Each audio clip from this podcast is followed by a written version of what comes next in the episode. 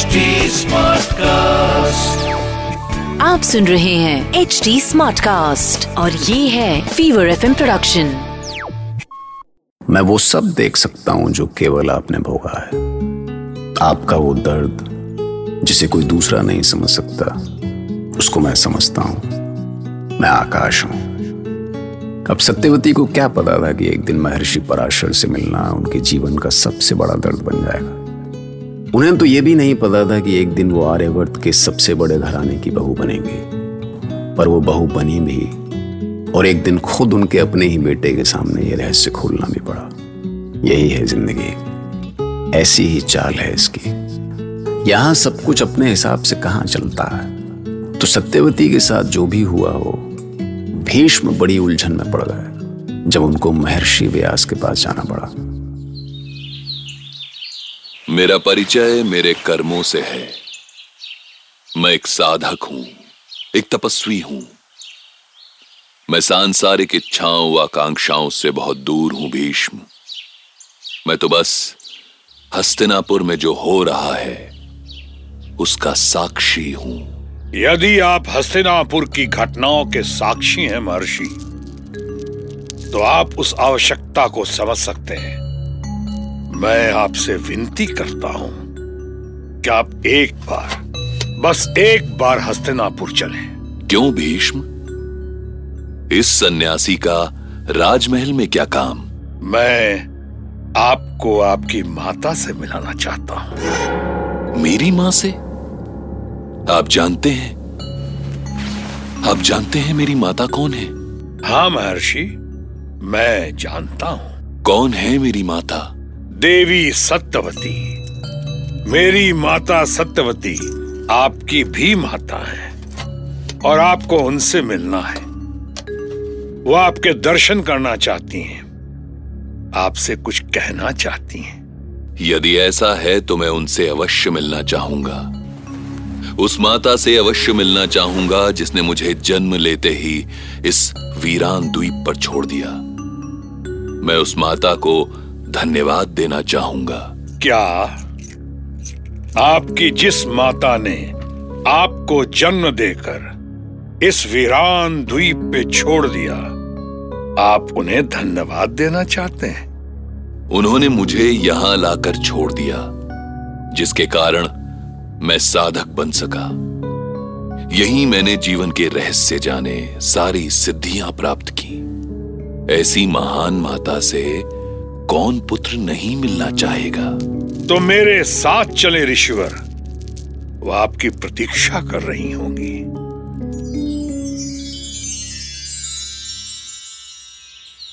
अंबिका आज तुम वैसा ही श्रृंगार करोगी जैसा अपने पति से पहली बार मिलने के लिए किया था। वैसे ही आभूषणों से सजोगी जैसे उस समय सजी थी।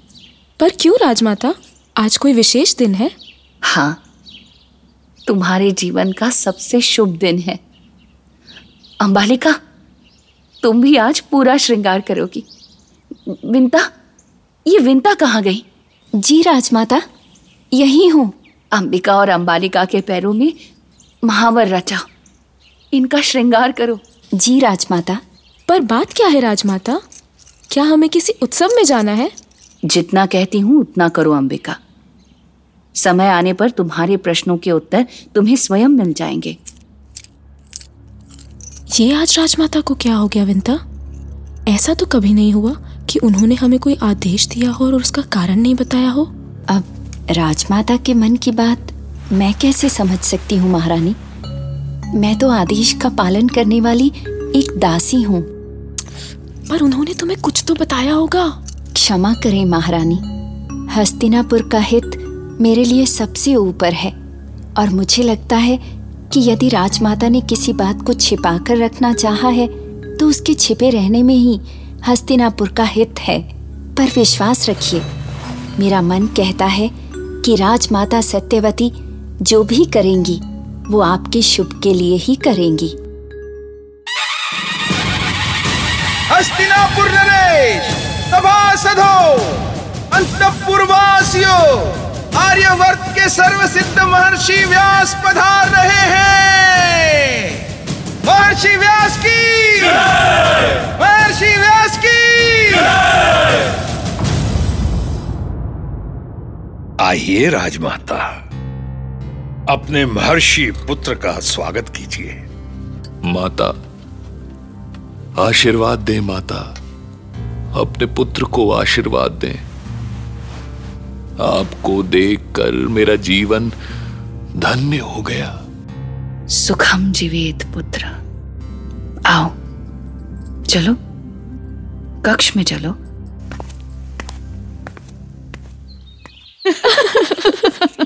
आप हंस क्यों रही हैं महारानी? अपने आप पर हँसी आ रही है। पता है जब मैं नई बहू के रूप में यहाँ आई थी शायद इतना श्रृंगार तो मैंने तब भी नहीं किया था। उस समय की तो परिस्थितियाँ ही कुछ और थी दीदी। श्रृंगार का समय कहाँ था तब? पुत्र अपनी माता को क्षमा कर देना। मैंने बड़ा अन्याय किया है तुम्हारे साथ। ये आप क्या कह रही हैं माते? कैसा अन्याय? कैसी क्षमा? आपने तो मुझे जीवन दिया है, दिव्य दृष्टि दी है।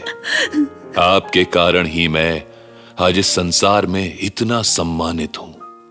ये मान तो किसी राजा महाराजा को भी नहीं मिलता, माते। अपने ज्ञान का श्रेय तुम मुझे दे रहे हो। ये तुम्हारी महानता है, पुत्र। पर सच यही है कि मैंने तुम्हारे साथ बहुत अन्याय किया है। लोकलाज के भय से तुम्हें यमुना के एकांत में तुम अबोध थे। तुम असहाय नवजात शिशु थे। और मैं इस राजभवन के वैभव में गिरकर तुम्हें भूल गई थी। ईश्वर जो भी करता है, शुभ करता है, माते।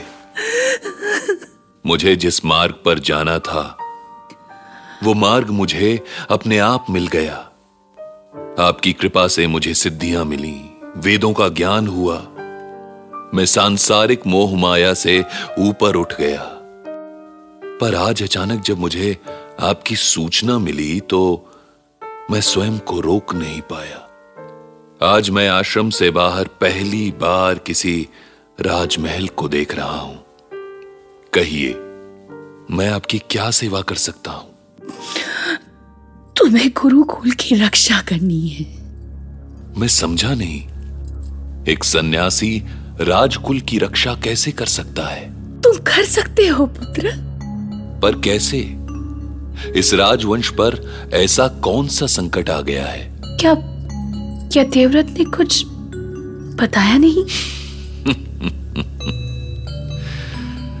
उन्होंने तो मुझे ऐसा कोई भी संकेत नहीं दिया। ठीक है। मैं बताती हूँ। पर पहले मुझे वचन दो कि तुम ना नहीं कहोगे। बिना कुछ सुने बिना कुछ समझे मैं वचन कैसे दे सकता हूँ माते? तुम सर्वसिद्धि महर्षि हो ज्ञान के भंडार हो और मैं एक साधारण स्त्री हूँ। सांसारिक बंधनों में बंधी हुई माता सुख वैभव माल राजकोष इस सबसे मुझे मोह है। जीवन के इस पड़ाव पर मैं इस मोह से मुक्त भी नहीं हो सकती। और मैंने तुम्हें इसी मोहवश बुलाया है। तुम वचन दो कि अपनी माता का निवेदन ठुकराओगे नहीं। माता का निवेदन एक पुत्र कैसे ठुकरा सकता है? आप निवेदन करें माते। विचित्र वीर्य की पत्नी आप अंबिका और अंबालिका संतानहीन है। और भविष्य में उनसे संतान की कोई आशा भी नहीं है। पर माते आप एक सन्यासी से क्या चाहती हैं? संतान चाहती हूँ। हस्तिनापुर का उत्तराधिकारी चाहती हूँ पुत्र। परंतु मैं मैं इसमें आपकी सहायता कैसे कर सकता हूँ? सांसारिकता ने मुझे कभी छुआ तक नहीं। नियोग प्रथा तो जानते हो तुम पुत्र। विशेष स्थिति में संतान प्राप्ति के लिए नियोग का सहारा लिया जा सकता है। इसमें कोई अधर्म नहीं है। पर मैं संसार से विरक्त हो चुका हूँ माते। मोह माया से मुक्त हो चुका हूँ मैं। स्त्रियों के लिए मुझमें कोई आकर्षण नहीं है। तुम्हें अपने लिए कुछ नहीं करना है पुत्र। जो भी करना है लोक परंपरा के अनुसार गुरुकुल के लिए करना है। नहीं। ये सही नहीं है। तुम सच से बचने का प्रयास कर रहे हो। नहीं माते। मैंने वचन दिया है तो उसे पूरा करूँगा पर कुछ तो बोलो। चुप क्यों हो गए? विचित्र वीर की पत्नियाँ नियोग स्वीकार भी कर लें पर वे मुझे स्वीकार नहीं कर सकती। मेरे साथ उतनी सहज नहीं हो सकेंगी। तुम मुझे उलझन में डाल रहे हो पुत्र। मन से स्वीकार करना या ना करना मैं समझती हूँ।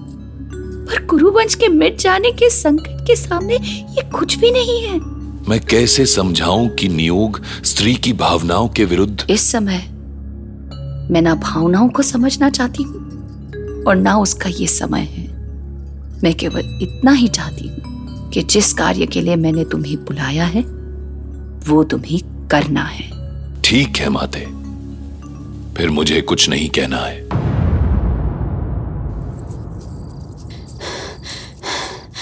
महारानी महर्षि व्यास नियोग के लिए आए हैं। क्या? हे ईश्वर ये तुम क्या बोल रही हो विंता? हमारा ये श्रृंगार हमारे कक्ष का ये श्रृंगार क्या ये सब ये सब हमारे नियोग के लिए है? हाँ महारानी राजमाता निश्चित कर चुकी हैं। और कौन? कौन है वो महर्षि व्यास जिसे हम भेंट किए जा रहे हैं? हमें किसके साथ समझौता करने के लिए मजबूर किया जा रहा है? पर पर इस नियोग के अलावा क्या और कोई रास्ता नहीं है? रास्ता मैंने तय कर लिया है। क्योंकि राजमाता मैं हूँ और राजवंश की रक्षा का भार मुझ पर है। रात्रि में तुम्हें अपने कक्ष में उनकी प्रतीक्षा करनी होगी। ध्यान रखना, विंता। कोई कमी ना रहे। महर्षि व्यास के स्वागत, सत्कार और महारानियों के पास पहुँचने का भार तुम पर है। मैं जानती हूँ कि अंबिका और अंबालिका ही क्या? ये किसी के लिए भी आसान नहीं होगा। पर तुम जानती हो कि इसके अलावा और कोई रास्ता नहीं है। तुम्हें पल पल की सूचना देनी होगी। यदि कोई भूल हुई तो मैं तुम्हें क्षमा नहीं करूँगी। चिंता ना करें राजमाता। जाओ अंबिका को सूचना दो। जो आज्ञा राजमाता। सत्यवती के बेटे महर्षि व्यास बचपन से ही जंगल में छोड़ दिए गए थे। वहाँ साधुओं की संगत मिली तो डूब गए तपस्या में। एक तो धूप ताप से अजीब कुरूप से हो गए थे। फिर विशाल का शरीर पे बाघ की खाल, लाल लाल आँखें और लंबी लंबी चटाएँ। मतलब भयानक समझते हैं आप। भयानक। अब महलों में पली बड़ी रानी ऐसे इंसान को देखेगी तो क्या होगा? समझ सकते हैं आप। व्यास को देखा, डर गई अंबिका। आँखें बंद हो गई। अच्छा क्या ये नियोग की परंपरा आपको अजीब नहीं लगी? लेकिन यह भी सच है कि आपके आसपास ऐसा बहुत कुछ अजीब है, पर आपको उसकी आदत पड़ गई है। इसीलिए वो आपको अजीब नहीं लगता। बुद्धि लगाइए। महाभारत।